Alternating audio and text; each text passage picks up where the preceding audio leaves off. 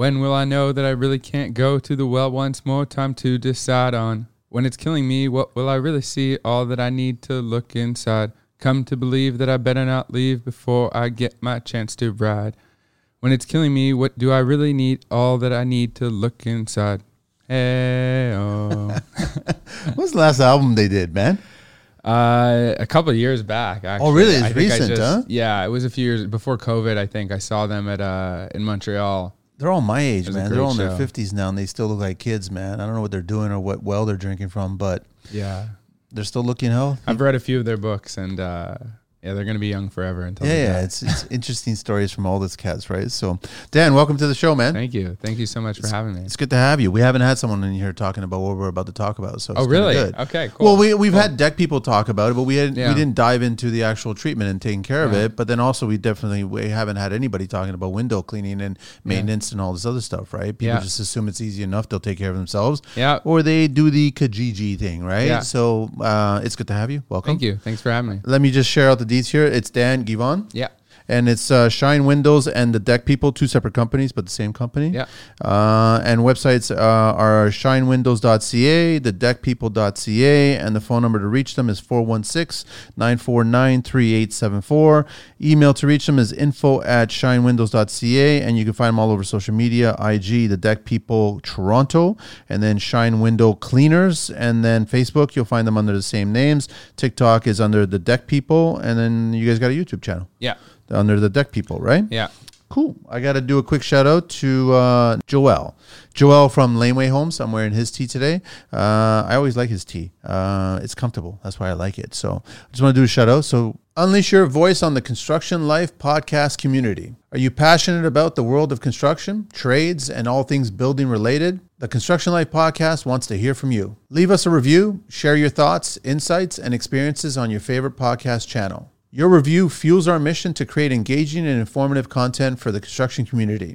Your feedback is a mortar that holds our podcast together. So, share your thoughts, rate us, and let the construction community know why the Construction Life is your go to podcast. Visit our website and check out the over 400 tradespeople and construction professionals listed on our site. Check out www.theconstructionlife.com for additional content, behind the scenes exclusives, and valuable resources.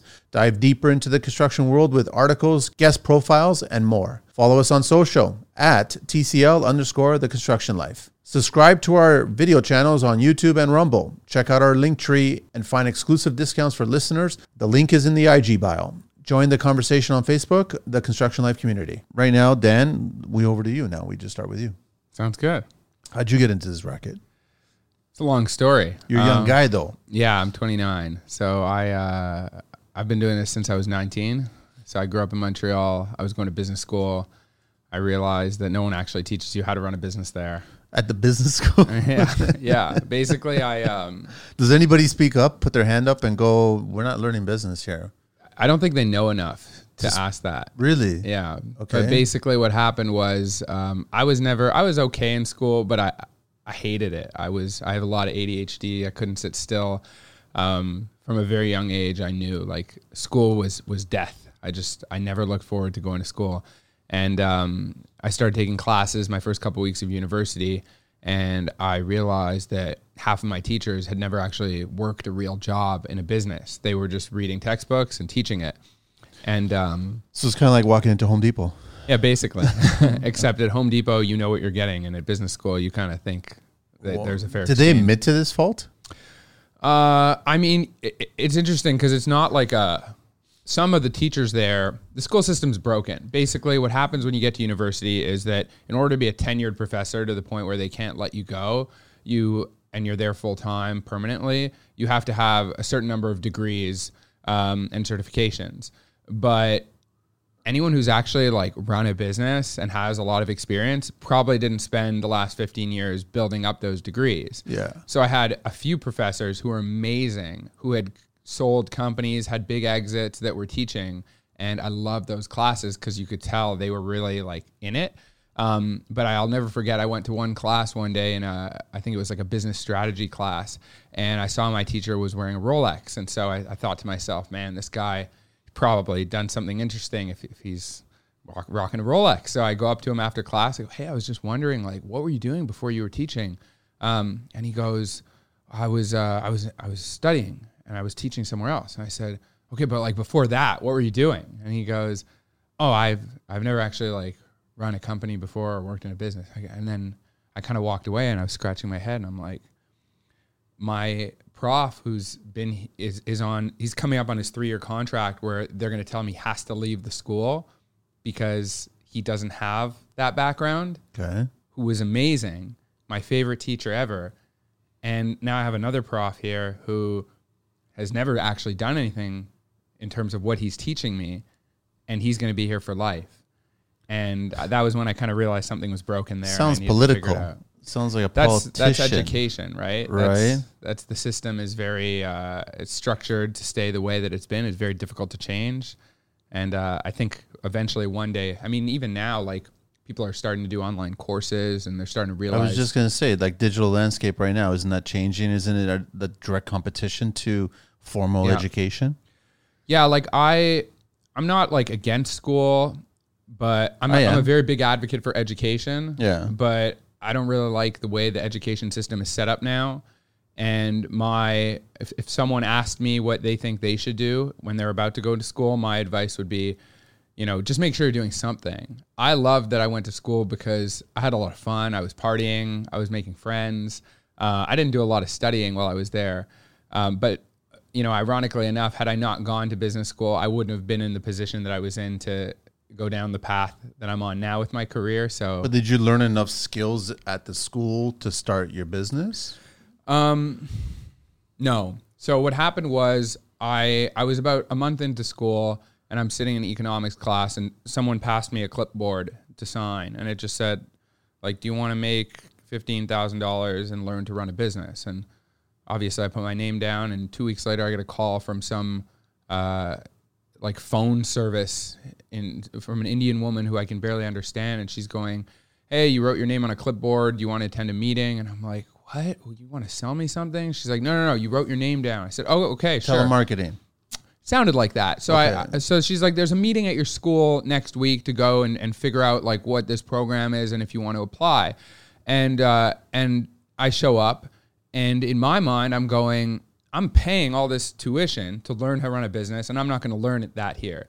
So if someone tells me that I could even learn it for free, forget paying me. I'll do whatever I need to do. And it ended up being student painters. And so this guy at the front of the classroom starts talking and he's telling us that the average student makes about 15 grand in a summer. And he kind of walks you through the season how, um, you know, throughout the winter, you're going to go knocking on doors and you're going to drum up business. And then in the summer, you're going to produce these jobs and you're effectively going to be running your own franchise without any buy in. And to me, it was kind of like I had no idea what was going to happen here. I'd never heard of student painters before. There was not really anything going on in social media at the time. Um, but I brought two of my best friends with me to come to this info session. And we walk out of the session and I'm lit up. I'm like, so what do you guys think?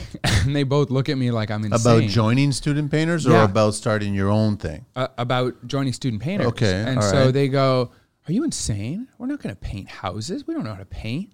This is this is de- this is a scam. There's no way we're doing this." And I was like, "I think you guys are nuts. I think this is a good opportunity." Um, and so I went to the interviews and the sessions, and I started to learn more about the program. And I came home one day. I said, "Hey," to my parents. I said, "I think I'm going to run a painting business." And they said, "My dad, my dad is an immigrant entrepreneur. Really can build anything with his hands."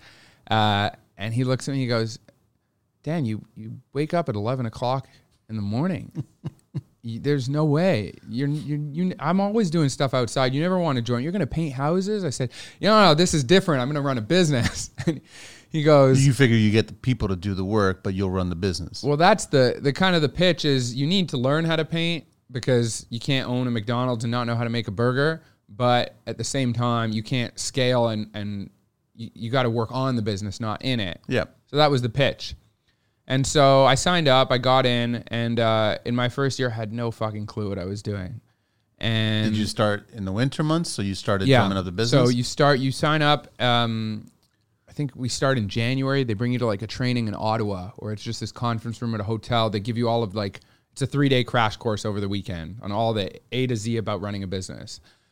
And the nice thing is, is they're they're an established company who's been doing this all over Canada. So You're not paying a dime here at this point. no, I think Just I, your I might have given a deposit on like a duffel bag and some equipment, but basically just my time Okay. and um, and so you go and and they've got a playbook and they're basically telling you here's the playbook um, if you follow the playbook the average student will run a business that's like 60 grand and make 15k um, and obviously like a lot of people don't get this but you're not guaranteed anything because if you don't work of course. then you make less if you work a lot more you beat the average Yeah. and my whole life since I was probably like five years old, I um, I've always just been like, I'm gonna go and build something. I want to run a business. I want to do something something crazy.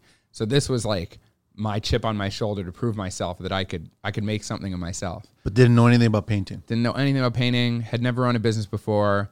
Um, was really never never had a real job. My actually my I had one job. I was making uh, sandwiches at basically Montreal has a really great spot that's like Subway but better, and it's called Dagwoods. Okay. Um, so I was making sandwiches at Dagwoods, um, and I was like a complete. I, I don't want to say I was a complete degenerate, but I was like I was smoking weed every day. I was sleeping in. I didn't really have anything to like take seriously in my like life. a typical 20 something. Yeah, I was 19 actually. Yeah, At the young? Okay. Two questions. yeah. What'd you pay for school? It's cheap in Quebec. I think it was like 2K a semester. So how much did you pay in total?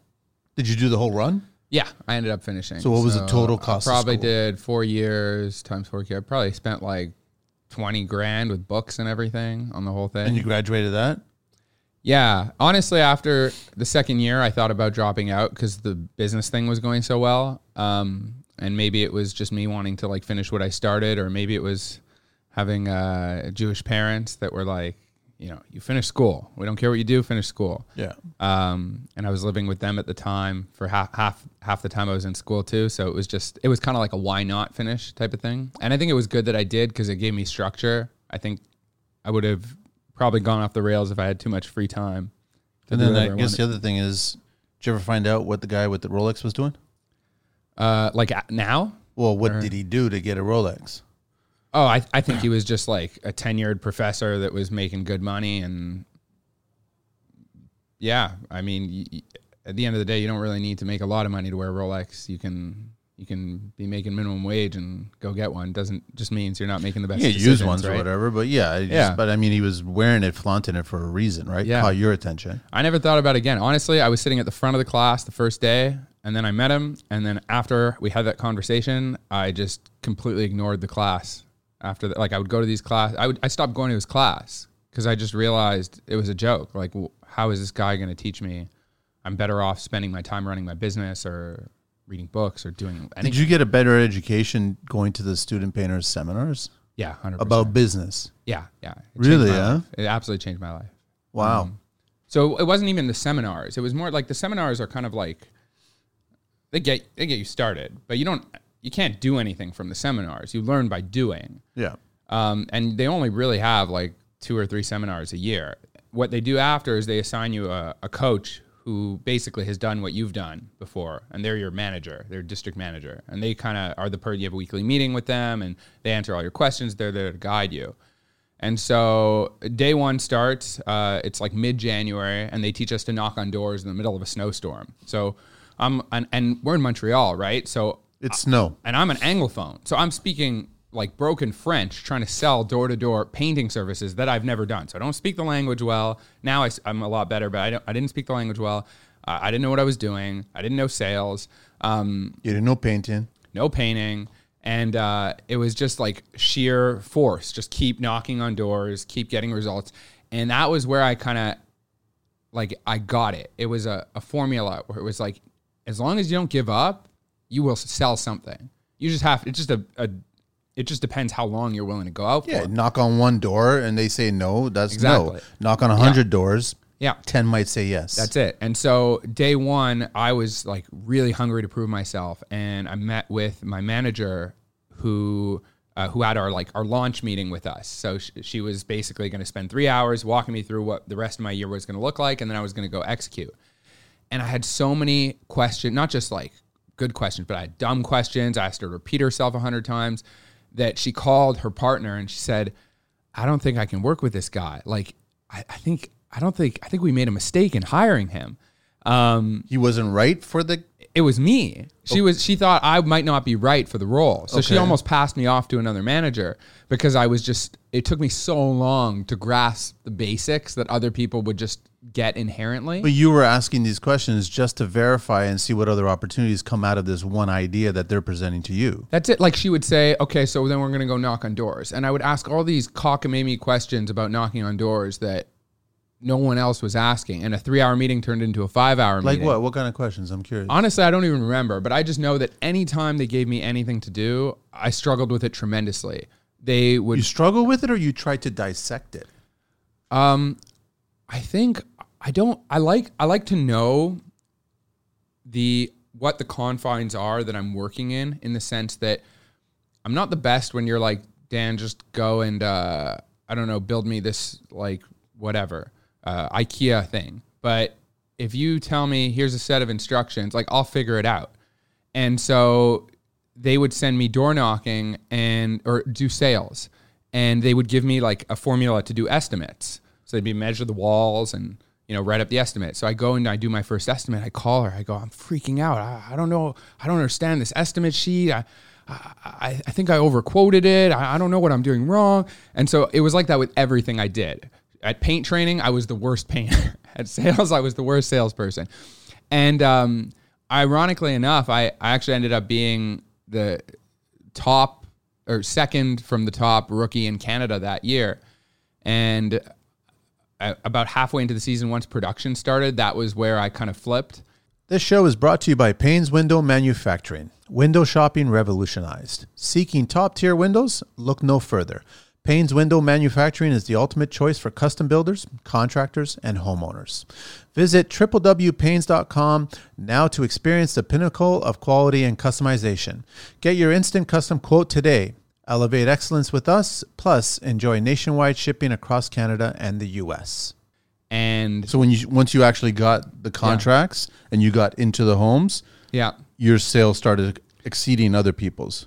Yeah, because what happened was I was I would just outwork everyone, and I didn't realize that no one else was putting in this work at the time. But when they kind of reverse engineer your your goal at the beginning of the year, they go, "How much? You, let's say you're going to run an eighty thousand dollar business. Your goal is to make twenty grand this summer. Um, here's what you need to do if you want to make this much money. You got to knock on this many doors, this many hours, this many weeks." And so she told me, I said, how much, how many hours of door knocking do I need to do to win? And she said, if you do at least uh, 20 hours of door knocking every week, then you'll hit the average. And so in my mind, I'm like, I'm gonna, I'm just not gonna stop. I can do 30, So what are you, 40 you're hours. telling yourself like I'll do eight hours today, eight yeah. hours. So every day I'd finish school and I'd come home from school and I'd, you know, it's four o'clock and I'd, I'd eat, I'd throw my stuff down. I'd be like, all right, 5.30, I'm going to go knock on doors for three hours. So I go from 5.30 to 8.30 or 9 o'clock every night. And on the weekends, I would do 10 hours Saturday, 10 hours Sunday. And first meeting, I come in and she's like, all right, how many leads do you have? And I, this, everything was on paper. I pull out like six sheets of paper. She goes, how the hell did you get like 30 leads? And I go, oh, I just knocked on doors for like 40 hours. And she said, like after school? I go, yeah, every day. I would just go after school. And she goes, and Saturday and Sunday. I said, yeah. And uh, and then I hired like a girlfriend of mine at the time and uh, another friend of mine, and they quit very quickly. And then it was just they were doing the same thing, knocking on doors just to sample. yeah. So I just told them I was like, every estimate that you set up for me, I'll give you twenty bucks. Um, and then you know your your equity with your friends doesn't last very long. So you gotta you gotta hire other students, and now it's like the blind leading the blind. And uh, once summer hit, production was a mess because I, I didn't even know how to use a ladder. I'd never been on a ladder in my life. Um, but I understood the business side of it really, really well. I understood that I needed people. I understood that I couldn't be the one relied on to do the work or it wouldn't scale. I understood that clients needed like satisfaction. You couldn't just go and do whatever the hell you wanted. And, um, you know, by the end of the season, I ended up running a hundred thousand dollar business. So that was in tandem for the, while I was in school, I was like doing this as almost a side thing on the side. but then I just stopped paying attention in class because I, I got so much value from you know answering Indeed ads and and uh, writing up contracts and um, just like doing all of my business work while I was in school on my laptop, and uh, and that was I made I think I made like thirty grand that summer, and you know for a kid living at his parents' house, this, I'm How rich. long? you how far back is this now? We're this talking? is ten years ago. ten years ago. Yeah. So I was 19 and uh and I stopped I probably like a month in, I think I had or 2 months that I had signed my first couple contracts and I I booked like I booked like $6,000 in a weekend. And I just looked at the contracts and I was like this is wild like if I go out knock I started to understand the value of my time. And I was like if I sleep in for four hours or I smoke weed and I'm not interested in working, like I'm basically losing six grand. And after that day, I like I almost never smoked weed again because I was just the high I got from going and getting results for my business was so much better than the high I got from partying and hanging out. And I still partied a lot after, but it wasn't it I, I quit my job immediately and and and that was it and I stayed with the company for 4 years and then and then I started this. So what happened to the other two friends that came with you to the uh, the, the initial seminar and they said forget this? Uh, I'm still friends with them now. What are they up to? They finished school as well. Yeah, they finished school. Both of them have like really solid, safe jobs and careers in Corporate? Yeah, data analytics. One's working for a sports analytics team. Another one is doing marketing. Um, but you know, when I was Are you are you doing better than them? financially? I'm curious. I'm just Yeah, yeah. Okay. I would definitely. Okay. Um, but I would say like up until that point, I I thought everyone was like me. Like I would I was always hungry to go and, and make money and, and do things. And we were like 16 and my best friend, my neighbor at the time, I, I used to bug him. I'd be like, let's go, let's go knock on doors and, and shovel people's driveways. And he did it once with me. We made like, you know, 50 bucks and I was hooked. I, I wanted to do it every day with him. And every time I would ask him, he'd be like, oh, I can't, I have this, or I don't feel like it. Or, and it didn't even click with me then. I was like almost oblivious to it. I was I didn't see it. But then once I started doing student painters and all my friends thought I was crazy and I stopped hanging out with them and I was just working all the time and I was working weekends and nights and I realized that like most people aren't wired like that. Like they don't want to go and grind. They they just want to, you know, have their 9 to 5, they want to go home and and that's fine. Um, but I made the mistake of of thinking that I, I was the same as everyone else, and really I was the, the odd man out, and that was where I started to realize it.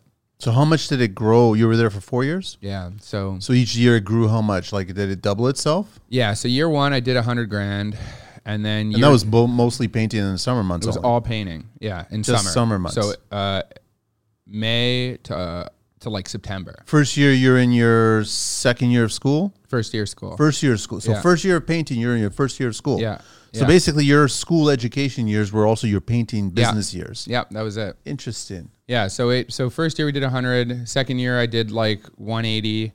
Um, and that was where I really learned what balance was because in year 1 I, I was I was working 120 hours a week. Like I was getting home at, you know, 9 o'clock from knocking on doors and then I'd have all this like admin to do. I'd have to enter my leads on my Excel sheet, and so I'd stay up until 10:30 doing that, and then I'd shower, and then all of a sudden it's 11:30, and I, some days I'd like wake up on my desk. Hmm. I just fell asleep at my desk, and then the next day I'd have to be up at 6:30 in the morning, 7 a.m. to go and start my jobs, and so year two I was like I could do better because now I I know what I'm doing, and then I hit a breaking point where I just realized like it's just a number. You know what? I was going for 200 grand that second year and So you reached 100 the first. yeah. You're going up to 200. Yeah, the second And you could do better, but you're already working 120 hours per That's it. week, and then you're all night long. You're doing all the data stuff. Yeah, but now it's smarter, right? So you have an efficiency Yeah. and um and it was like July, August. I was almost at the end of the year and I was talking to my coach about whether or not like I'm going to hit my goal, be under it or pass it, and I just looked at her and I said, "Honestly, this is silly. Like uh, this whole thing was all the past year and two years has been about proving to myself that like I could do this and that I was good enough. And I realized that I've I've answered that question, and whether I hit 200 or 220 or 180, is I'm not going to feel any different about myself, and I'm just going to be a slave for the last month, and I'd rather not. And so I I capped it at 180. I finished there. Second year, yeah, third year. third year I came back and they made me like a mini manager, a mini coach. So I was running my own business on like a smaller business and I was coaching uh, six guys to do their own painting businesses. And I think we did like, I think I had done like 150K myself and then Plus the coaching. at- plus like maybe 500k or, or 350k between the five or six of them. And then the final year was where everything changed for me because they had had someone try like test out the window cleaning model in ontario eh, but it wasn't that successful. It was like one person who did it and they wanted to bring it into quebec and they needed someone to kind of pioneer it. And so they asked me if i wanted to do that and this really excited me because I knew that I would have a long way to go to become like the best coach in painting. But if I could go from nothing to uh, building out like a window cleaning franchise for them, um, like that, that would be something worth doing. That's a story yeah.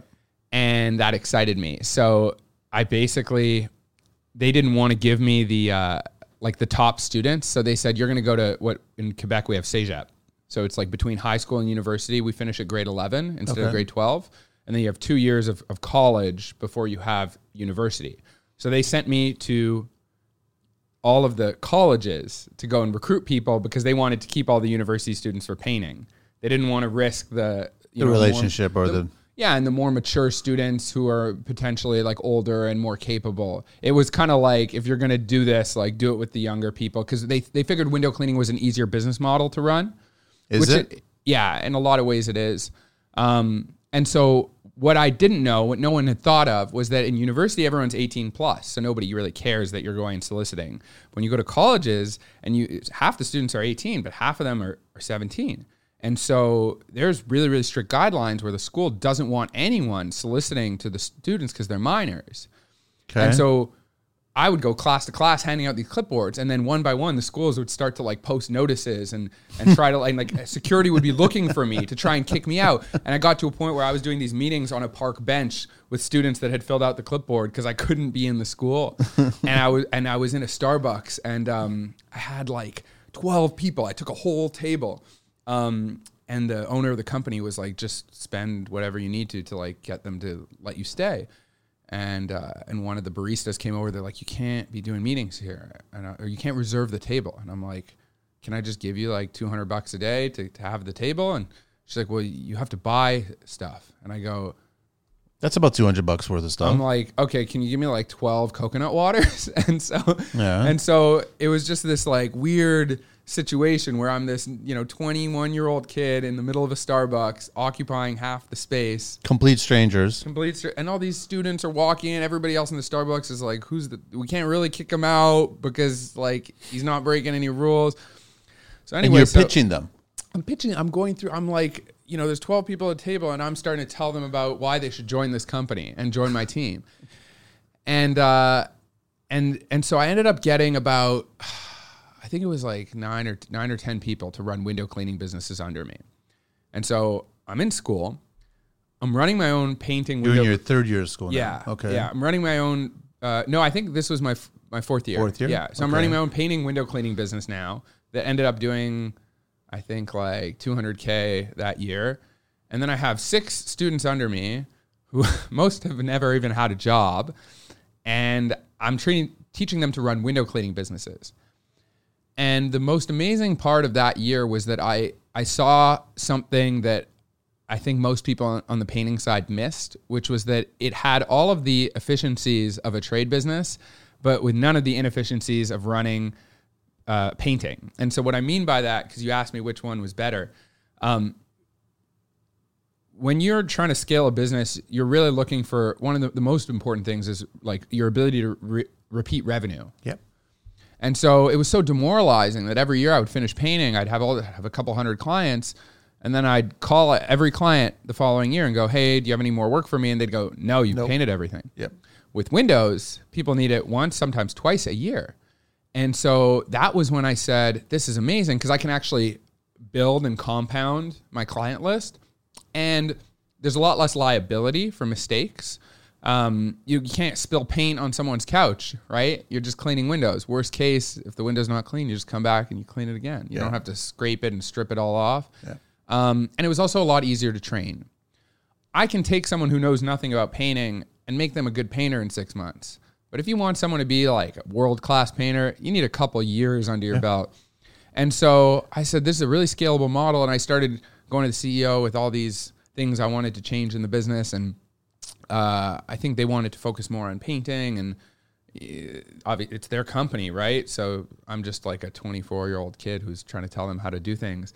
And uh, we didn't really see eye to eye on some of those things. And that was when I hit a point where I realized that I was doing the teaching. And up until then, I had always stayed because I was learning so much. And my friends were like, why don't you go and start your own thing? And I kept staying because I knew that there were people smarter than me there that could keep teaching me. You And- still want to learn lessons. yeah, and I knew that whatever money I would have made by going out on my own, if I made an extra 50k that year, it would be nothing in comparison to the knowledge that I would gain that would eventually make me millions, you know, later in, in life. Rules, compliance, regulations. These are super critical things. We use tools that require high safety standards. We have to meet compliance and regulations at all times, not just for governmental issues. But actually, if we don't, we're risking our own employees. Every tool requires a different kind of training and understanding of how to operate it safely. Every rule needs to be fully understood who's qualified to do certain jobs and who's not. All these are important things we managers must take care of to keep safety high at all times. Now, getting it done is way harder than talking about it. But luckily, there's a platform I found that can help out with everything I just mentioned. A great software called Connecteam, which has training and quizzes that you can build in any way you'd like to make sure your employees always know how to handle certain tools. You can see who's done a certain course of quiz, who didn't complete it and can't work with a certain tool until they do. You also have the ability for an update if there's a new regulation you need everybody to be aware of ASAP. And also an easy overview screen to see who saw it. Plus, their schedule allows you to add limitations for certain jobs, so if one of your employees is not qualified to do a certain job, the system will automatically notify you about it. The platform offers a lot more, such as easy access to playbooks or hazard reports. Just check them out for yourself. Connecteam has a free plan and a 14 day free trial. Try them today by checking out the link in the show notes. And so on my fourth year, I left and I said, I know I want to go start another business. And I just graduated, but I don't know what it is yet. I think it'll, I'll probably do window cleaning. Um, but I need a break because I hadn't done anything for four years. And I booked a one way ticket to South America. And I said, I'll just, I'll come back when I either run out of money or I get bored. And, um, and so, yeah. And then I went. So, how long were you away for? so I was away for like three and a half months. Okay. And halfway into my trip, my, uh, Border money ended first. Which one was? Bored. Bored? Bored. It's Okay. it was a lot cheaper than I thought. I think I had spent like eight grand or something. It was it was amazing. Um, I was staying at hostels. I was just backpacking. Um, and about halfway into my trip, my my old boss, um, her and I had become very very close friends, and she was the one who taught me everything I knew about you know student painting. She was my coach, and she called me up and she said, "Hey, uh, what do you think about moving to Toronto to start that window cleaning company together?" And I'm in the Galapagos Islands on a beach taking this. I go to Toronto. Why am I going to go to Toronto? and she goes, "Well, there's uh, there's better weather, there's lower taxes, and there's no French." And I said, "You know, worst case, this will be a really great story. So why not?" So um, And that was eight years ago? Seven? that was, I think six six years ago. Yeah, six years ago. Okay. And so I called my mom. I said, "Mom, I, I know you miss me, and I haven't seen you in a few months, but uh, I'm leaving after I come home." She goes, You're leaving? You just left?" You said- just left. You I just went I'm- away. Yeah, I said, I'm, "I'm moving to Toronto." Never worked in Toronto? No, So you come to Toronto. I'd like been to Toronto once to visit, like a couple times to visit family and friends. I knew about Toronto from student painting is all over Canada, so I had friends kind of. Um, but every all my friends they were like, "Why would you move to Toronto?" and uh, and no one really got it. And my vision for it was that, firstly, other than you know those practical reasons, I really just wanted to like put my blinders on and not have any distractions. I didn't want to be invited by friends to go out to clubs. I didn't want to. I just wanted to be in a place where I was kind of isolated and I can just go and like build a See where the there. opportunity is. So we moved here uh, together six years ago. We ha- we both like we took over a friend's property management business. We were running an Airbnb business, uh, which is a whole other story. And then we realized, and then COVID hit. That business shut down. We were working in tech sales too for a software company. And every time we went and did stuff, it just it came back to that window cleaning thing where we were like, I, I think it just kept reinforcing like the Did, window. were you working business. on the window cleaning idea while this was going on, or So- you were just postponing it? So halfway into my trip, she came to visit me in Colombia uh, for a week, and we sat in a broken down internet cafe and kind of like wrote out the business plan. Um, but that was really it. Like there was, we thought we were going to be a franchise and just like sell franchises, and then we realized we didn't want to do that. And we said, "Fuck it! Like we'll just run our own thing." And we had one friend of ours who really wanted to do it with us in Montreal, and we said, "Why don't you just run your own franchise there, and we'll coach you?" And um, and so yeah, we we learned a lot by running those other businesses and having those other jobs that we were able to kind of like translate and take away into like business acumen. Mm-hmm. Um, but eventually January hit five years ago, and we said that's we're going to do this now. And then I just started knocking on doors, and it was the same story as Same thing all over again. yeah. So I moved here with her, and we we were best friends. And like right before we started the business together, we started dating. And so it, with rent in Toronto, it was it didn't make any sense to rent two apartments, knowing we were going to spend every day together Yep. running the business, and we were dating. So we said the day we started dating was the day we moved in together and started the business together. Um, So two businesses.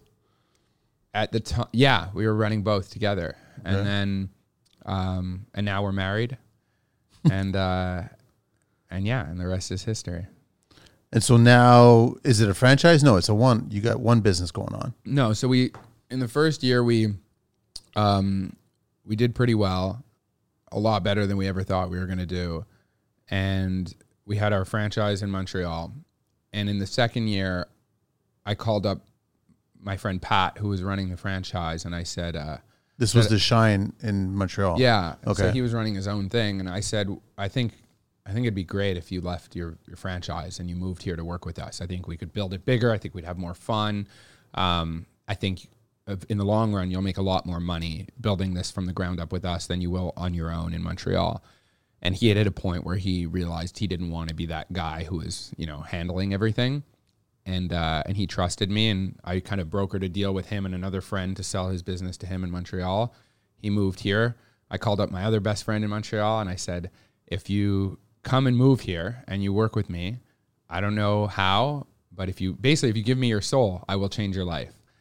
And they both uh, they both trusted and believed in me, and they moved here. And now the four of us run the company together. We're in our fifth year, and I would say by I don't have like concrete numbers on it, but from my guesstimate, by the end of next year, we'll probably be the biggest window cleaning company in Toronto, probably Ontario.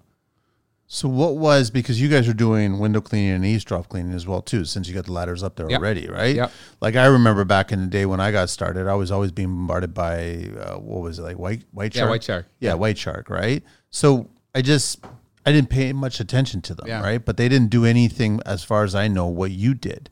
So obviously No. you were doing something different, Very right? different business model. Yeah, Yeah. I, I know. Um, I know the owner of White Shark. He's a really nice guy. Um, but you know, he's been in the game for like 30 years, and I think the way that I kind of classify the, I think the trade industry in general is that most people are stuck between a local guy who's not reliable and a big company who doesn't care. Yep.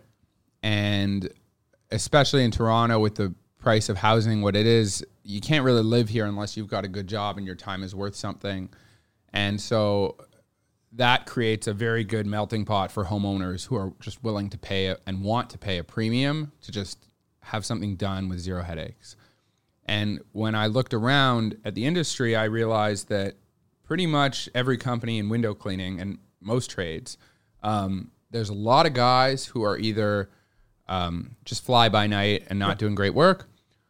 There's very, very few who do amazing work, but they're completely tapped out because they don't know how to run the business side of it. And so once they hit a point where if they're good, they're in demand. And if they're demand, like they're done. They can't go and hire people and replicate that.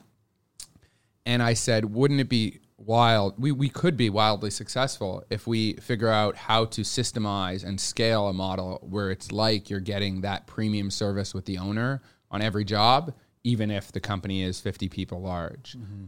And from day one, it was just always about quality. It was we just wanted to be the best. Most companies they just do the glass and they leave. We would, you know, scrub the tracks and vacuum them out and put a towel down and make sure we actually showed up on time and call people if we're running late, um, and just make sure like that communication was there and basically do what you would expect from every contractor in the world, but what most don't do Yeah.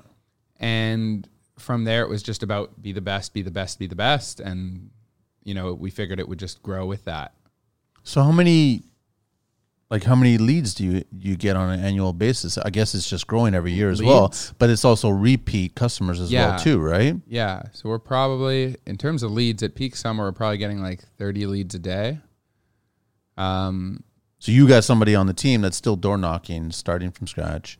um yeah so in the winter we we build out our like mo- we don't like i don't like laying people off because if i've spent a whole year building someone up and training them like it's There's very- value. there's a lot of value. Also, I, I want to have like a strong culture. I want guys to be there for the long run.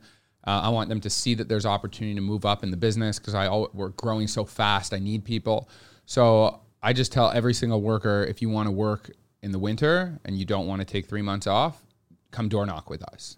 And even if they're not the best, it ends up breaking even in the long run because they're handing out flyers and learning and staying. And so we probably have like uh, this year, we'll probably have like 10, 15 people door knocking all winter. And then once summer hits, we go back into production mode and we pretty much stop door knocking more or less. And then, you know, Google has become a massive driver of leads. So this was the first year, just in the, I think like October, I started running ads. But up until October, everything was organic. We'd never run ads hmm. before. And you were getting so how big is the team now? Like, it's still just one business, right? You don't have franchises all over the place. No, so we're And what's your area as well too? Like how far? Well, we we're based in t- like downtown Toronto. I would say like eighty percent of our jobs are core Toronto, and then you know you've got we we probably go in the triangle of like Mississauga, North York, Scarborough, but mostly it's like beaches, Etobicoke, North York. Yeah. And then you get the odd client who's like, "Hey, I have a cottage. I need it painted. Three hours out. I love you guys. Can you just like send your team up there?" And Yeah. um, but yeah, right now we're about at peak season this year. We were probably about forty people. Um, so it was the four of us kind of running the ship, and then we just brought on we promoted two of the guys to be like junior managers this year, and then we've got like a couple office and back end people, and then the rest are all like laborers. Um, but we're probably adding about like ten people or so a year at this point. Good for you. Thank you. So okay, that's the window business, right? Yeah. And you didn't again didn't know anything about the window business, but uh, you knew how to just take care of people and what they were looking for. Yeah, like I knew only what I knew from student painting, which was basically nothing because nobody even knew what they were doing there. So Yeah. it was YouTube videos. Exactly. But as you go, you figure things out. Like you realize, hey, um, you know, I don't, uh, I, can't do, the, I can't clean a window from this angle. And you start googling, and you find out, oh, there's this squeegee that exists that's better. Why can't I get the dirt out of the tracks? Oh, I should go buy a portable vacuum. And you start to just invest more and more into equipment and better things and technique. Um, and at the time, we were doing painting, exterior painting only, because we Oh, just so you were still offering a painting service. yeah, so it was just called Shine Windows, and we would do you know windows, gutters, power washing, uh, outdoor painting, and staining. And a year into the to to that, um, a lot of the decks we were doing were peeling because it's like impossible to stain a deck without it peeling. Yeah. And no matter how good of a job I did, you get clients who call back. They go, "I just paid you two grand, like my deck's peeling." Yep. And I had to choose between doing what would be good for the brand versus you know, I could stand on a technicality and say I can't guarantee your deck because it's a floor, um, but I would just go and fix it, and it was just a big headache. And by that time, I had gotten a client who had an amazing carpenter who had just built him this deck that he wanted me to restain. He goes, "I have this product I want you to use," and I said. Yeah, everybody has a product they want me to use, and I'm sure it's garbage. He goes, No, no, no, it's amazing. I go, Okay, I'm gonna wash it and sand it. He goes, No, don't sand it. Just clean it and put it on. I go, What are you talking about? He goes, It soaks into the wood. It doesn't peel.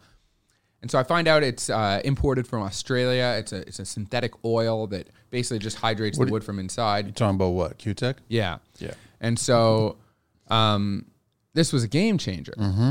And I said, we can't be the window guys who do decks because there's actually no one else who does decks in the city. There's a lot of people that do decks, but they don't specialize. I know of one guy that just does the pre-treating before. John? the- yeah. Yeah. John Witt, John's the right? best, yeah. So he knows everything about Cutek, and he's Yeah. he's educated me quite a bit, right? So he's the only person I've ever met who knew more about me than staining. yeah.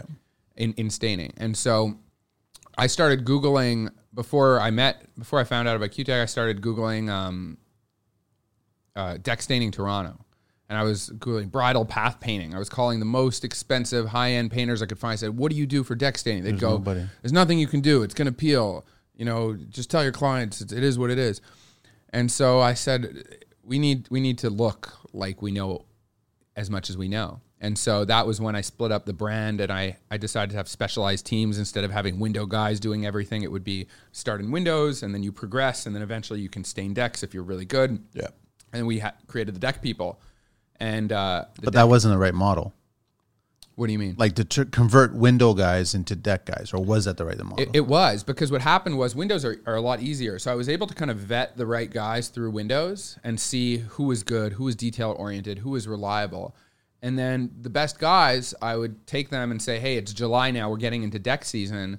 Um, on any day that's sunny, you're going to start staining decks. And then I would teach them how to do that. And then they would kind of do outdoor painting too. And um, and then from a client standpoint, it's not like you're just hiring Shine Windows to stain your deck. You're getting specialized teams who know what they're doing, who can actually guarantee a result um, and a guaranteed process. So, you know, it's it's it's the service side of it, right? You don't have to have this this question mark in your head of, oh my God, are they going to do a good job? Am I going to waste my money? It's a lifetime guarantee; it'll never peel. It's uh, my philosophy is that 50% of our job is doing a good job and the other 50% is making sure that you had a good experience while we did the job. Yeah. And I think that's what a lot of people miss. Um, and through doing a lot of renovations on my house, I can tell you that it, there's a very, very few contractors that I would call again to do the same service now. How did you first find those contractors though when you were looking for somebody? You must have did your homework and try to find reputable. Yeah, but you can, you know, you only can do so much, right? Like you go on Homestars or Google, you meet three guys, you go, I have a good feeling about this one. Oh, he came referred by a client or something, but then you hire them and you find out, you know, the client standards weren't as high as yours, and uh, oh, this guy doesn't really, you know, believe in keeping his word, and it's tough because I, my wife and I were not, we're not like the average person. We're very, like very detailed people. Like we like things a certain way. We like it to look good. We like it to be done properly.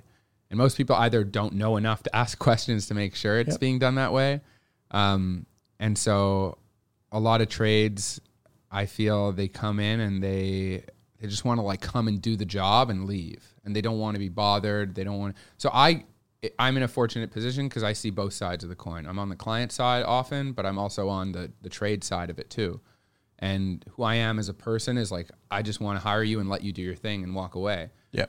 As long as the details are explained and everyone's Right. on the same page, Right. then it's great. It's when you get clients that want to deviate from that plan, That's it. Yeah. that's when it starts to create some friction. I have ironclad contracts. That's what I Not in the yeah. sense that it protects me so much as it is like I'm so detailed in what I write is going to happen that the client like there's no question marks. Like any time a client's ever had an issue, I add it to my details. So I'll be like, this is how much we're going to sand it. This is how we're going to apply it. This is what it's going to look like. If I think it'll turn darker than their hopes, I'll write might be darker. So there's there's no surprises, right? Yeah. But often, you know, you I guess I'm doing a very straightforward trade, but when you're working with plumbers, electricians, or sometimes you get someone who you know doesn't put something in super straight, and it's like, how do I tell you? I can't just tell you that you're not, you're just not the right person if that's not what if you're not doing it right. Yeah.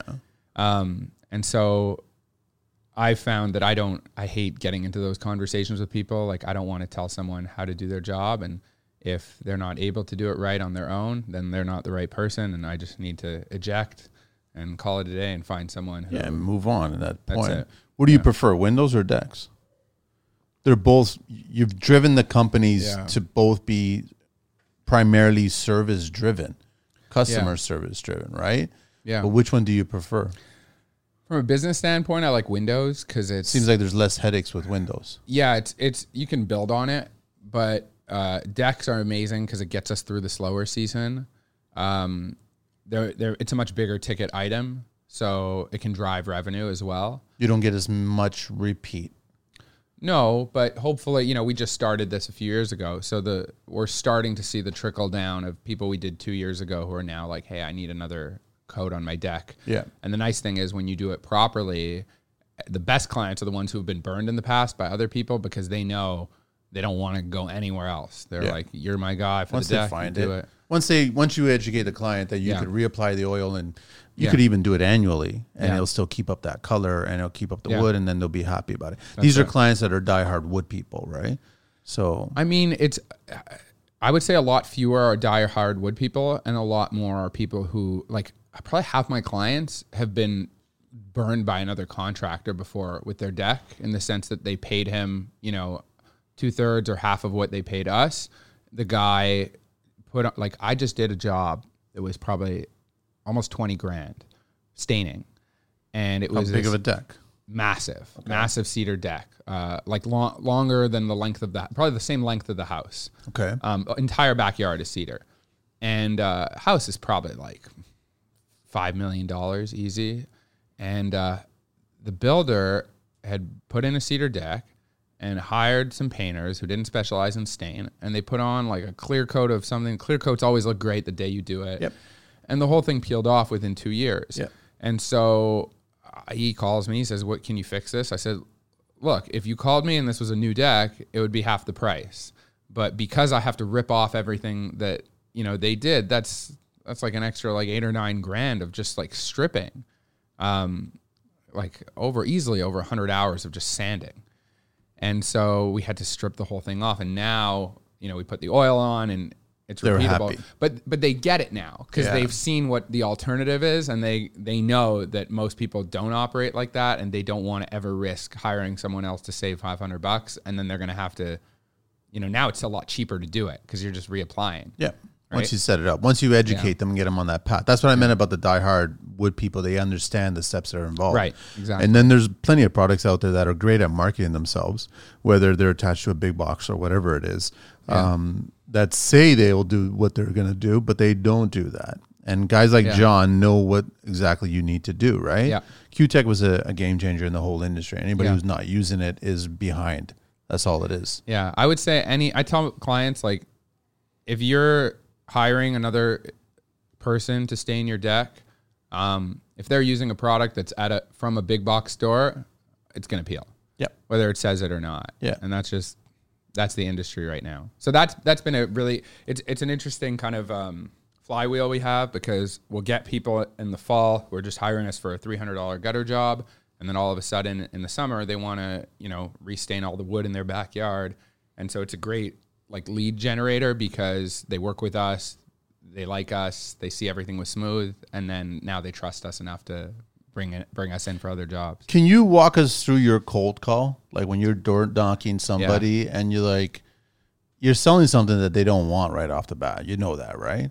Um, They want to be convinced or they yeah, need to well, my philosophy with door knocking is well, anything in sales is you got three types of people. You've got um, you know people that are like motivated buyers. They're ready to go. They're just waiting for you to like hand them what they need and, and they'll pay you. Yep. You've got people in the middle who know they kind of need it at some point, but they're not in any rush. So if you persuade, they can be persuaded, but they're not necessarily like running for it. And then you've got people that are just coming to like look at the Ferrari, but they don't have any intent to buy a Ferrari. So what I tell my guys is that you're you're not you're not in the typical door to door sales like uh, you're selling Rogers or Bell. You're not trying to close everyone. You're only trying to close the people that are closable, who we can actually help. And because this is a home service, there are thousands of people that need what we have. We just have to, you know, get over the time wasters and the people that don't need anything to get to the potential clients. Yeah. And so that makes it a lot easier for them to digest because instead of being afraid of rejection and, and feeling like they're failing every time someone says no, Which is natural. He wasn't interested. He wasn't interested.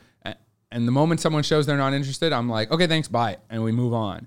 But then you get that one person who's like, yeah, you know, I actually, uh, actually do need to have my gutters clean. They weren't done last fall, and that's when you start to, you know, go into your spiel and and eventually uh, get the lead and set up an appointment and, and book the job. And then you're educating all these these kids that were you at that time Yeah. the same way to understand to, to kind of figure out these little human tics that people Yeah. do that Yeah. will signal whether they are or they aren't right That's it. And for me, it's like, you know, I just want to help people and do great work. And if I can do that, then like it, the money will come. It's not, uh, it's, it's, you know, if you chase the money, you often make like very short term decisions that don't work out in the long run. But if you're just trying to do the right thing and develop a name and be good to people, then in the long run, you end up winning. you built the culture first but you Yeah. took it from what you learned in montreal right Yeah, like I think I think culture is culture is really like an extension of the owner. And then once you grow past a certain point, which we're just about starting to now, at like 40 people, I'm so I'm becoming more distanced from the day to day of the business. Um, that now the culture is almost just like there's know. a manual for it you can just like uh, no, it, it's it's like it's it's birthing itself. yeah um, if you don't keep an eye on it, then it'll just happen. Meaning, when it's just me and five people, it's easy for me to influence everything that happens. But when there's 45 people in the business, now all of a sudden there's you know so many workers. If you hire the wrong people who have toxic mindsets, all of a sudden they're going to outnumber the rest of the company, and now that's your culture. yeah And so we got it. We're starting to be a lot more careful about the types of people we hire, and you know, not so much about whether or not you're good, but like, do you think like us? you fit in Exactly. are you still going to the schools No, no so where are you getting all the people now where you uh, indeed indeed, all indeed, just indeed right Yeah. so you're putting the call out there and then they're indeed, and referrals from other workers. I give them a bonus for if they refer a friend. Um, but yeah, purely indeed, because I'm not hiring business owners now. I'm I'm just you're hiring your people- teams Yeah, and then I start them at the bottom, and then if they're good, then I move them up, um, and I give them more responsibility. And right now, we're kind of like we're on a, a rocket ship basically that's taking off. We're scaling, growing so quickly that I need to fill roles. I just need the right people to fill that role, and I won't fill it until I have the right person. And so, anyone who's working with us now is kind of at that ground level to prove themselves. Whereas in ten years from now, I'm no one's going to start day one and door- door knocking and next year be running a sales team. No. right? Um, but that's that's what's happening at this point. So what's your plan now? Like, are you? I guess does it make sense to go franchise? Like go No. across Canada? I uh, I know a lot of people in franchising, um, and just from like the student painting side, I realized that it's not the route I want to go. I think I think franchising makes sense if you're trying to be like first to market. Um, my buddy Mike from uh, Can- Canadian Barbecue Boys is franchising, and the problem is it's very hard to control when you franchise because you're going global, right? You, you're not next to the people, so it's hard to to have those systems in place. Yeah. Um, what does Canadian Barbecue Boys do? What are they? They clean barbecues.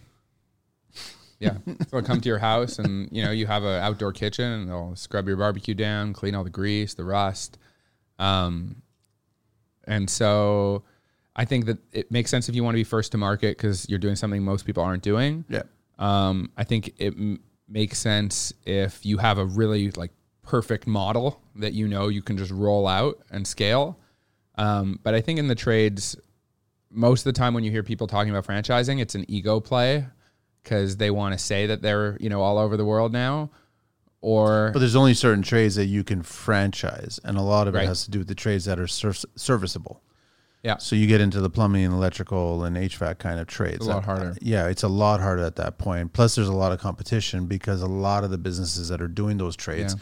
they're already offering those services, right? So when Yeah. they get a client, they're doing the work. They're already letting them know. By the way, here's your HVAC rules on servicing. This is what you should consider seasonally. This is what you should do. Call us back, and we'll take care of Yeah. this. We'll prep this. We'll clean this, and basically extend the life of all the brand new equipment that we just put into your home. Yeah. Right. So you can do that, and I think there's too much competition. I don't think it would work if a new Yeah. player comes in just offering the service. Right. It's also you need to to do uh, in HVAC like you need to be certified, right? yeah, you you you have to have your tickets, right? And franchising, like the reason people buy franchises, they just want to pay money and, and roll out. Yeah. They don't want to spend 10 years or five years in school and apprenticing and learning. Um, and so, yeah, I think either most of the time that I've seen it, it's usually not a really smart strategic play. It's typically an ego thing, or they're tired of running their business and they think that this will like, now they're like, oh, I'll just sell it to other people and they can take care of the problems. Um, but the problem with franchising is you are no longer in the business of service. You're now in the business of selling franchises and, and running other businesses Which is a different model. and I think that like from where I stand now, I know that our found our like foundation of our business is nowhere near strong enough to franchise yet. But at the same time, I think that from what I've seen in the market, it's better than anything anyone else is doing out there. And some of them are franchised, but I just don't internally feel that I would be doing the right thing by turning it into a franchise because I know that the moment I hit that button, I lose 20% of any quality that I want to control because now there's all these other people involved. I know that it's way harder to systemize. Everything is is go go go and when you want to scale back and change systems, now you have all these other business owners that have opinions that you need to think about. And I've also done the model in terms of like financials and I've realized that it's way more profitable and I think better for everyone, inter- including clients, to just keep it like greenfield and organic and own the whole pie, um, and just build that out small, like slowly but surely. But even if an time. investor comes along and knocks on the door and just says, "I want to take this global, I want to just take it yeah, they you," have, but I'm sure. but the problem is, is Techno metal post screw piles are installed by our trained certified professionals using specially designed hydraulic machines. The piles are augered in until they reach a specified torque and depth, allowing our installers to determine the load bearing capacity for the structure. Helical pile foundations are made from hollow structural steel HHS that is compliant with ASTM A500 grade C. They are designed, tested, fabricated, and installed in compliance with Canadian, European, and US building codes. When compared to bolted coupling in similar products, TMP's fully welded couplings ranked above the others and provided maximum strength, rigidity, and enhanced buckling resistance. Different shaft and helical blade sizes are available to accommodate the needs of structural support and site soil conditions. Our engineering department provides assistance to determine the appropriate sizes for specified project types. Reach out to them at www.technometalpost.com for your next project. it doesn't make sense because I, for me, um, the business would run without me.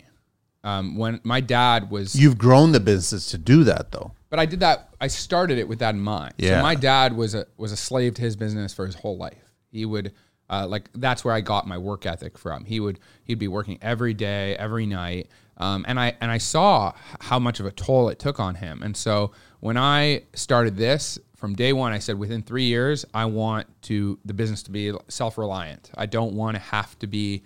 Um, if, if, if I die, the business can keep running. Yep. And so I'm I I love business. I love I'm like I read books about business. I'm passionate about business. I could talk business all day. It's just it gets me excited. What businesses, what makes them tick, what makes them work, how they grow, how they don't grow.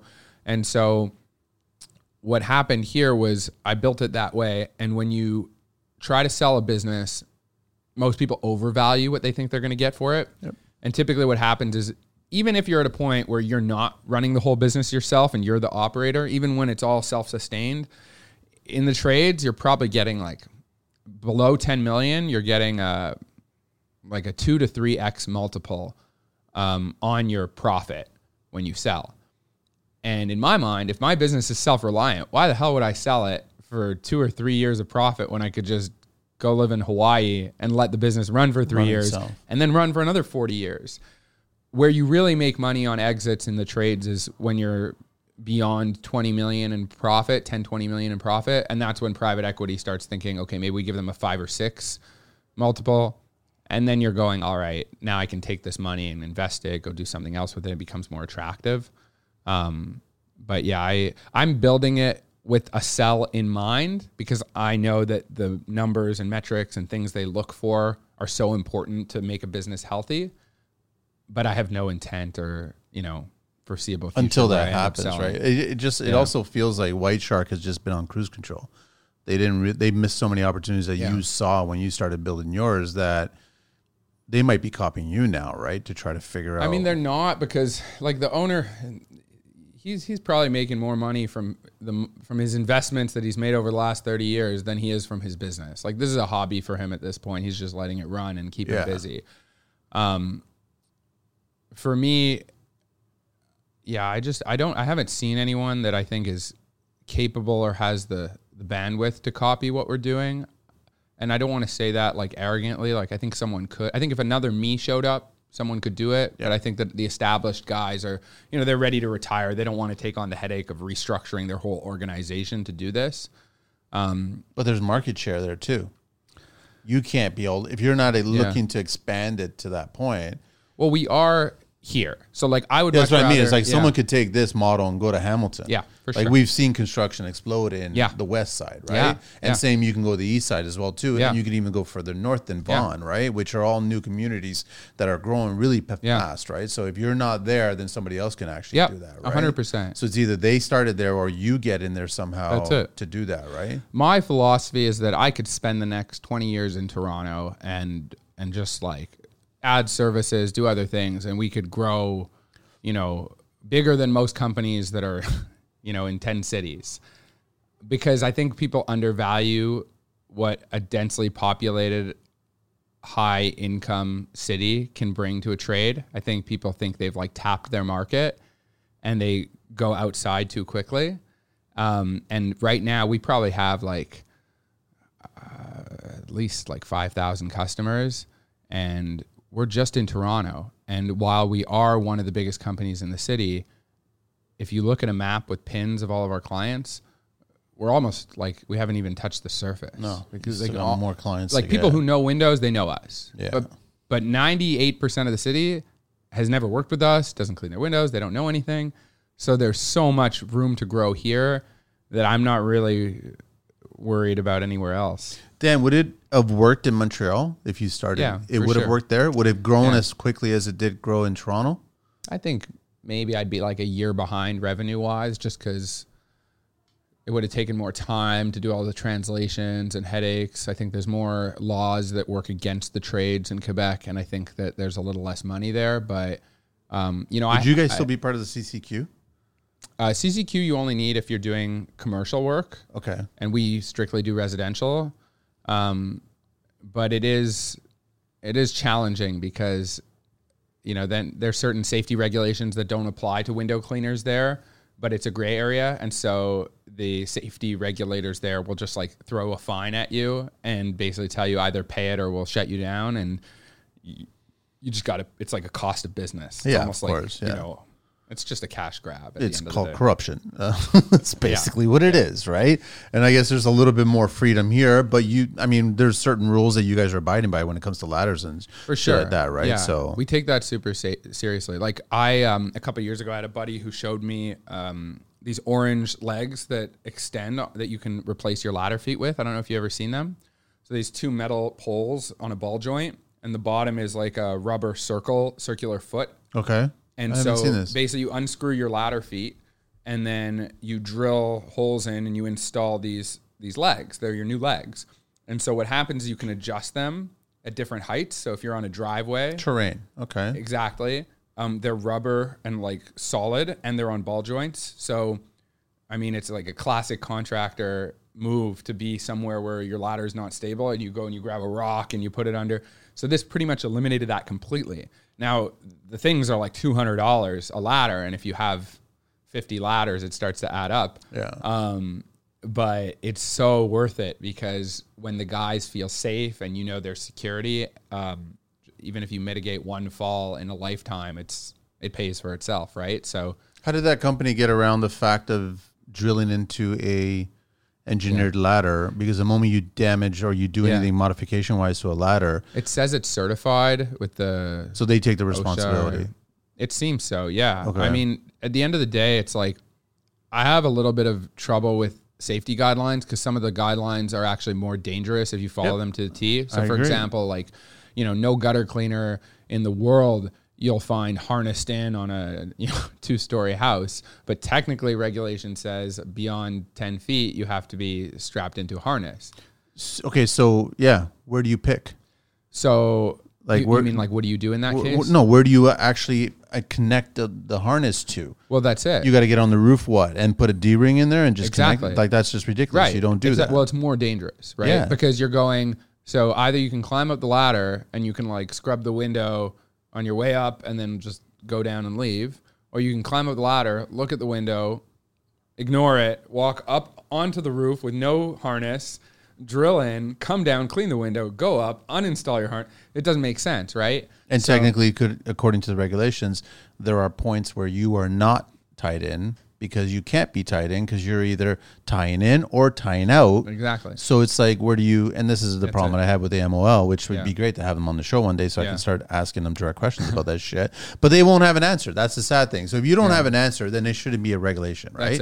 So you should get rid of the lawyers when they're writing these things, and you should Yeah. get the tradespeople contributing to writing these things. And that's kind of how I feel about the feet. It's like whether it is or isn't part of the guidelines to me, like I don't even need to look into it because I know at the end of the day, in a worst case scenario, they tell me it's not allowed in the guidelines and I'm going to go I would much rather get fined for something than know that I'm actually putting my workers more at risk. Yeah, exactly.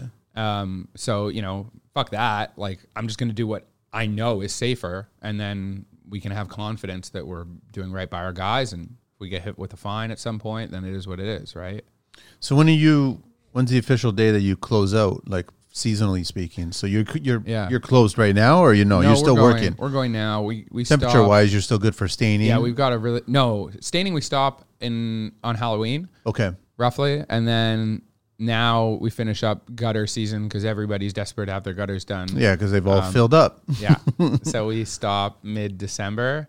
Um, so we're about a week out from finishing, and uh, and then we take a few weeks off and come back, Back in at it in January, January, and it's just door running. knocking. That's it. Well, digital door knocking. uh, and physical. Yeah. Still physical, eh? Yeah. Well, the winter we drive like ha- a third of our sales annually come from winter, so that's probably fifteen percent of our annual sales come from just door knocking in the winter, um, which is great because Yeah. rather than sitting and doing nothing, you're you're driving revenue, and um, in and then we call all of our past clients. We send out emails. I use the winter to kind of build our infrastructure on our tech stack and all of our you know back end stuff. Um, we're a very software driven business, so that's allowed us to I think scale a lot faster and larger than most others who are not doing the same thing. What are you doing with the clients that either window cleaning or deck staining? It's already gone far too far. Like the window is already damaged, is rot. The deck is already damaged, is rot. Yeah. So Like- if there's minor rot, like I have a handyman that I I love, and uh, I just refer him to any client that needs a couple boards replaced, and I'll say like, call this guy. He'll actually show up on time. He'll do the job well, and and that way we can come in and do our thing. Um, if the deck is all entirely destroyed, then you know I just kind of opt out. And if I I know a couple guys that build decks, I might refer one or two, but I'm very reluctant to refer people because then my name gets thrown Yeah, in. you don't know how it's going to turn out, That's it. and, their uh, schedule and whatever, right? yeah, and so I know a guy who like replaces glass panes of someone, but for the most part, we just on Windows it's easy. We just tell them like, "Hey, this window is faulty. Like, we can clean it, but we'll just focus on the rest of your house." And they're like, "Yeah, it is what it is." You got any secrets you want to share about cleaning windows? It's pretty straightforward. Yeah, it's very straightforward. I would just say like um, it's funny because in in the states, especially, but in Canada too, um, everybody loves this thing called the water fed pole. It's like a tank that you run water through, um, and it filters the water so there's no minerals in it, and you can just clean a window from the ground without climbing a ladder. You just scrub it down. Okay.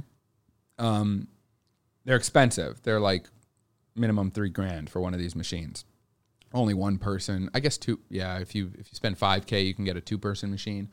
Um, but in typical like window cleaning industry, this is all that's used.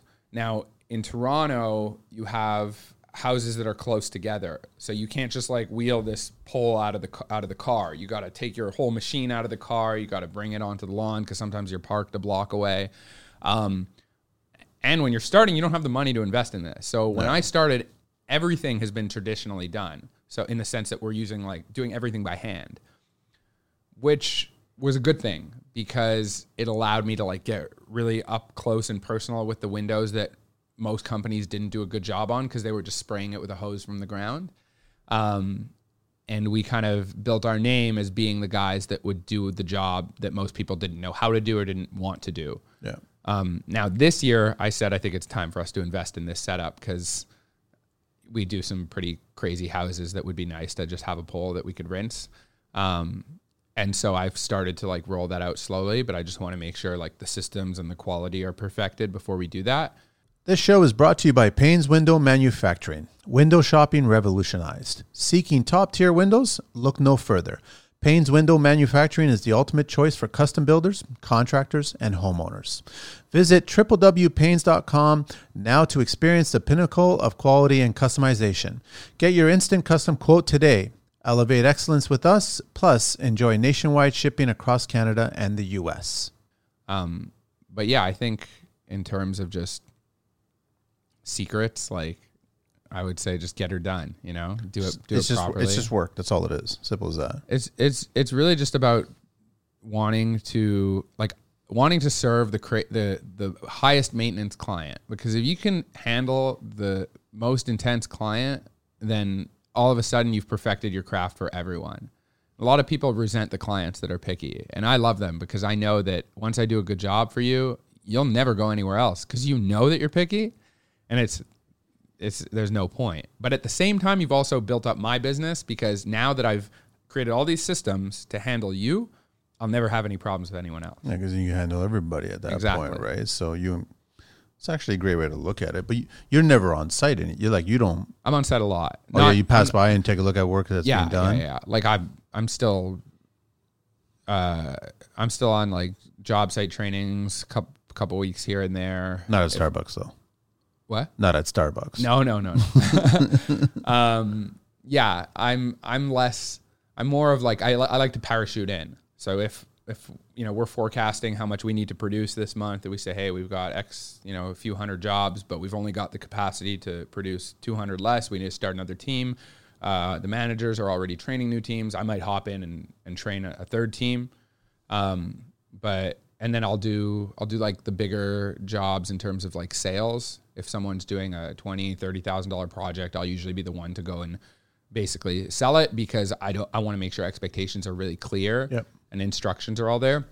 Um, and then anytime there's something a little more like complex, if it's like a custom home or the client needs that relationship, some houses we do are pretty affluent people, you know, you know how it is. Um, so in those cases, I'll just kind of oversee, but I'm very fortunate now that I can trust my guys for the most part that I have someone I can like send to oversee and I don't usually have to be there. You getting clients asking you about? Um, I don't know if you could do this, but treating PT. Yeah. treated? Yeah. We do it all the time. You do it It's all the half our time? jobs. Really? Yeah, eh? yeah. Cutek's got a product for PT exclusively, or Everything. Yeah. You can do anything on PT. It- It's just like cedar. Just, uh, it doesn't look as nice. no? But there's have- isn't there a certain period with pressure treated wood that it has to wear itself, If you're wear not- out the manufacturer's coating, right? If you're not using synthetic oils and you're going with uh, film forming stains that sit on the surface, you have to wait a year. okay. But if you're using oil, wood penetrating oils, then you don't need to let it sit at all because it just soaks in and the wood can still, you know, breathe out. Okay.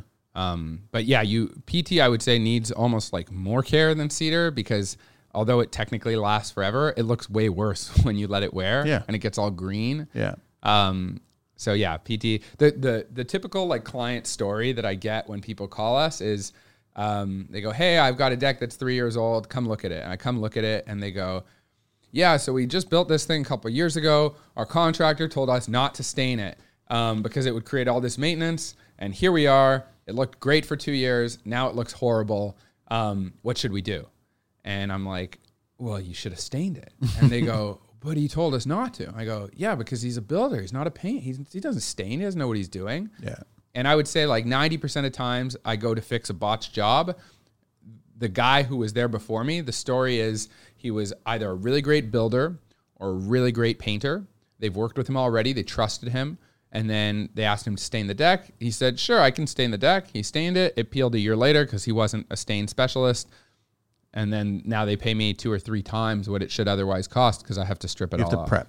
That's all it is, exactly. right? But it's just education at that point, right? So with any client, it's just educating them, going back to your model that Yeah. you first perfected, which was customer satisfaction, and just educating the client. Yeah, on and the it- it's it's educating and it's taking responsibility. You know, like if if something messes up, then the client doesn't know anything. Like it, it's on you. How are you going to tell a client? It's not my fault. It's the product. They're going to go, but I, but I hired you. I don't know anything about stain. So that's I think the problem with a lot of just businesses in general. Just because something's not your fault, it doesn't mean it's not your problem. Because at the end of the day, even if it's not your fault, the client still doesn't like you anymore, and they're still not going to refer you or use you again. Yeah. So it's just a question of what are you going to do about it so that that doesn't occur, right? Are you offering um, gutter co- cover protection? Yeah. So you clean it all out, get it all Yeah. done, and then you're offering the service of adding that later on. Yeah, right? that's a very gutter guards. I would say are like one of the most controversial things in the industry. why. Um, the internet likes to sh- like hate on them. Anytime you say anything about gutter guards, it's a very divisive topic because, in theory, they're supposed to mean you never have to clean your gutters again. Uh, that's not true. Right. but it's a it's an you have to ask a lot of questions. So, firstly, there's different kinds of gutter guards. Most of the ones you find at the hardware stores are garbage. Yes. Um, and they they mean when people have those, it takes us longer to clean the gutters, and it's a, I just throw them out. Um, there are the the better kinds of gutter guards that exist um, that you can permanently install that don't fall out that work really well, assuming you don't have like a tree that's hanging right on top of it that just piles up mountains. So in most cases, gutter guards are a really really great solution, and you can prevent uh, needing cleaning for multiple years in a row. Now, whether that's five years or 10 years or 20 years depends on your trees. Um, but they're great. Right now, the kind of the, the qualm I have with the industry is that there's uh, like the good gutter guards, and then the top, like highest quality gutter guard um, is a company in the States that basically just patented their own technology where they've got, um, it's like a few layers of mesh that they've put on it Okay. and um, and what they've done is they have the product and they manufacture it and they just I guess license it out to to to installers. So I called them I said, "Hey, you know, your gutter guards look great. Um, can I buy them because I want to install them for clients?" They go, uh, "We can sell them to you as part of it, like the job, but the client is technically hiring us." And I was like, "What do you mean?" And they go, "Well, if someone wants these gutter guards, they got to pay us, and then we'll pay, we'll sub it to you, the labor." And I did the math, and I was like, "How much are you going to give me?" And they're like, "Well, we'll give you like 400 bucks for this much work." And I said, "So you're going to pay me like for 30 bucks an hour, 40 bucks an hour to install what I know you're charging like eight thousand dollars for?" Yeah. And they're like, yeah, that's what it is. And I go, okay, so just because you have a trademarked product that's proprietary, you're just grossly um, inflating the price because you know no one else is going to supply it. So I have some clients that use that service, but anyone who's getting a quote from me, I just tell them like, eh, there's this thing. If you want the best of the best, it's 10% more um, in terms of like quality, but it's actually three times the price. So I think you're wasting your time. So what's the gutter guard that you're using?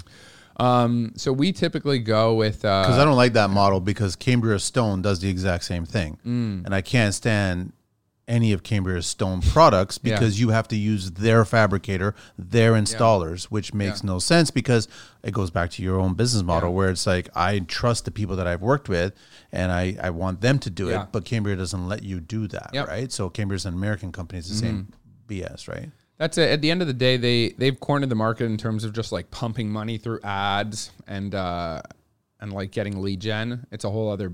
They're not in the trade business. They're No. in the product business. And They came up with a widget. exactly. That's all it is. That's exactly Yeah. it. Um, But, But you yeah. use what? What do you? we we typically I, there's a few ones. The ones I like to use are the K-Can ones, the Pro Guard. I know what you're Um, and the the key with gutter guards, like the most important thing, is that you're able to like drill them in because the clip-ons never last. No, you need a Um, screw. The holes need to be small enough that they can let water through, but not big enough that like all kinds of debris is going to get stuck in them. Um, and I would say like that's typically the main criteria. And like I'll be honest with someone if I see their house and they have like a hundred needle trees that are hanging right over the gutter, I'm like, you're still going to need to clean them. So it's And also, people need to understand that just the granulars from asphalt shingles Yeah. will get through those holes and Yeah. start to build up a little dam, Yeah. which will cause problems. So you still need to clean them. You still need to remove them. Well, the thing is, the asphalt actually isn't really a problem after a year or two of the new roof. If the roof is, see, it's kind of it's also Yeah. both ends of the spectrum. Once the asphalt shingles start getting to the then you end got to of replace the roof. yeah, because now it starts losing a lot more of it, and then you'll start noticing that they'll build up in Yeah. the gutters, right? And especially Yeah. if the eavestroughs wasn't installed properly, Yeah. where there is a slight bow or whatever, then it starts to build up. So I just like it's good that you're telling your clients that these will help you on the amount of times that we have to clean these, um, but it's not a foolproof. I tell them every couple of years when I'm cleaning your windows or whatever, ask me That's to take a to do it. look. We'll sense. look at them. If it's, you know, sometimes it's just one section and you just need to unscrew it and do it. Other times, you know, you don't have anything nearby and it's fine. Because the thing people don't realize is like you might not have a lot of trees, but if you have enough, like with one fistful of leaves, that could clog your gutter. Yep. So some people are paying, you know, 300 bucks twice a year to clean their gutters just for that one little baseball.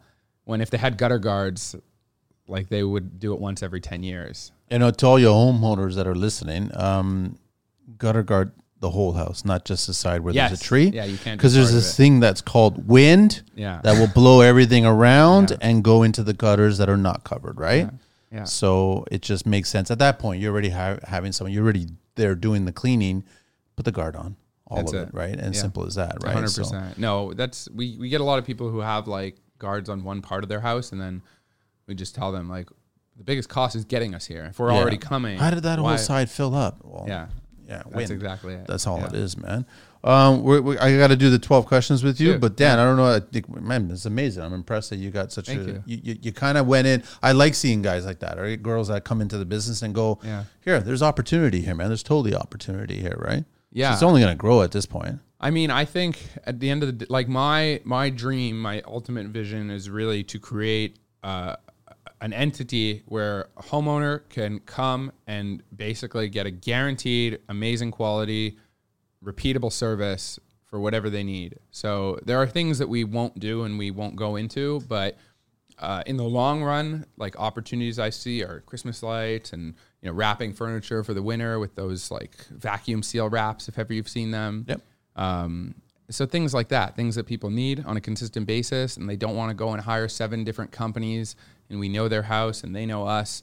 Um, and I think you know whoever can figure that out is easily onto a hundred million dollar business because the the hardest part is getting started, but you know it's actually easier to run the business once it gets bigger. Once it gets started, Yeah, it's funny. As a kid, I never understood the idea of hiring somebody to put Christmas lights up, but now as I'm Yeah. older, I'm like, it makes hundred percent sense, Yeah. man. Plus, you get some creative people that will actually do some really good work, and it's just Yeah. not not like a line of lights, right? yeah, Which is really good, but. yeah. Uh, Dan's here from Shine Windows and Deck People, uh, shinewindows.ca, the deckpeople.ca, 416-949-3874, info at shinewindows.ca, and on IG, it's the Deck People Toronto and Shine Windows Cleaners, and then on Facebook as well, you'll find them, both names, and then on TikTok, the Deck People, and then on the YouTube channel, the Deck People. Ready for this? Yep. What is your favorite construction word? My favorite construction word. Uh, was that on the questions you sent? No, I modified them recently Okay, to nice. just keep everybody on their toes, right? So yeah, yeah, favorite construction Um, word. My favorite construction word is, I would say, probably. I'm gonna steal from the other questions that you sent me. So I would say wet saw, because I feel like nowhere near enough people use a wet saw, and it causes dust to go on every single neighbor's house, and it's so easy to just Mm-hmm. Or plug, a in hose there. into a quick saw, all kinds of shit. Yeah. Like. I know. Yeah. Uh, least favorite tool. Least favorite tool. Um, there you go. I stole it from the from the wet saw thing, but um, yeah, I would say I hate using the the tamping machine that you use to Jumping uh, or jumper, jumping yeah. jack, whatever. for polymeric sand. It's just so heavy and clunky. Yeah. Uh, what construction sound do you love? I would say I like the sound of the of my water fed pole when it starts trickling water because I know I'm not going to have to hop up on a ladder and I can do everything from the ground. I know, but the sound of um, collapsing a ladder and having the kind of sounds nice as long as you don't have your hands in the way. Yeah, but then you know you have to climb it and you have to sit on top of it and What's your favorite beverage? um, my favorite be- beverage is uh, mango juice, but it's got way too much sugar, so I usually opt for a diet coke. What turns you on or and what turns you on and off about construction? Um, I love that it's it's just so archaic and ripe for innovation. I think that it's, it's people are starting to realize that the blue collar industry is where you can make a lot of money and you can do a lot of good and build a lot of really awesome businesses. And I think it's just a really easy entry point for anyone who's not sure what they want to do. What don't you like? I don't like, I guess, the opposite end of the spectrum that I love about it, which is that because it's so easy and because most people are very short sighted and they, they just want to, you know, work for themselves, they, especially in cities like Toronto, they can afford to do a really bad job. Get And, away with it. You know, they don't even need a Google page. They'll, they'll keep getting jobs and they'll go on forever just letting people down. And there's not really a way to hold them accountable. What's your favorite curse word? Probably the the phrase "Let's fucking go." That's that's basically become our company phrase. Let's fucking go. Yeah, What is your favorite vehicle in the entire world? Any kind of mode of transportation? I love Sea-Doos. There's something about just blasting through the water with nothing that you can hit. Um, but I honestly, Most of the time. yeah, I exactly. I um, but I used to have a, a Subaru WRX, and uh, no matter how many fancy or nicer cars I drive, I always I miss that. It was like a go kart. What do you miss from your childhood? probably ignorance just not uh not not think not knowing what i what i know now and not having to care about anything What profession other than your own would you like to attempt one day? profession other than my own i would say probably public speaking i like to go be like a motivational speaker something like that I could see that. What profession don't you don't want to do? Ever. Oh my god. Anything that is like corporate and wants me to just like stay in my lane and do the same thing every day. Last question: If heaven exists, what would you like to hear God say when you arrive at those pearly gates? Probably that I I left it better than I found it. Nice, Dan. Pleasure having you on the show, man. Thanks for having me. Thanks so much, man. And that, I'm, I'm sure that you enlightened quite a few people that are listening, and I agree with you. A lot of the points, totally about it, right? So construction is definitely something to do, and there's always an opportunity, man. Always an opportunity. So Yeah. I'm grateful that you came in, or reached out, and then came in, and then sat down. We have Yeah. chat. Thanks for having me and if uh if anyone listening wants advice or wants to Reach out to you. connect then Yeah. They can find me on uh on Instagram. My personal one is Dan's Views. Um, or they can just go to the page and they'll see a whole bunch of videos of me talking. connect there, right? But also, if anybody's looking, or you got clients that are in need of clean windows, eavestroughs, Clients, people who want a job, Yep. anything. We're always looking for looking for everything. Okay, cool. Thanks, Dan. Yeah. Appreciate it. Righty, Thanks Angelina.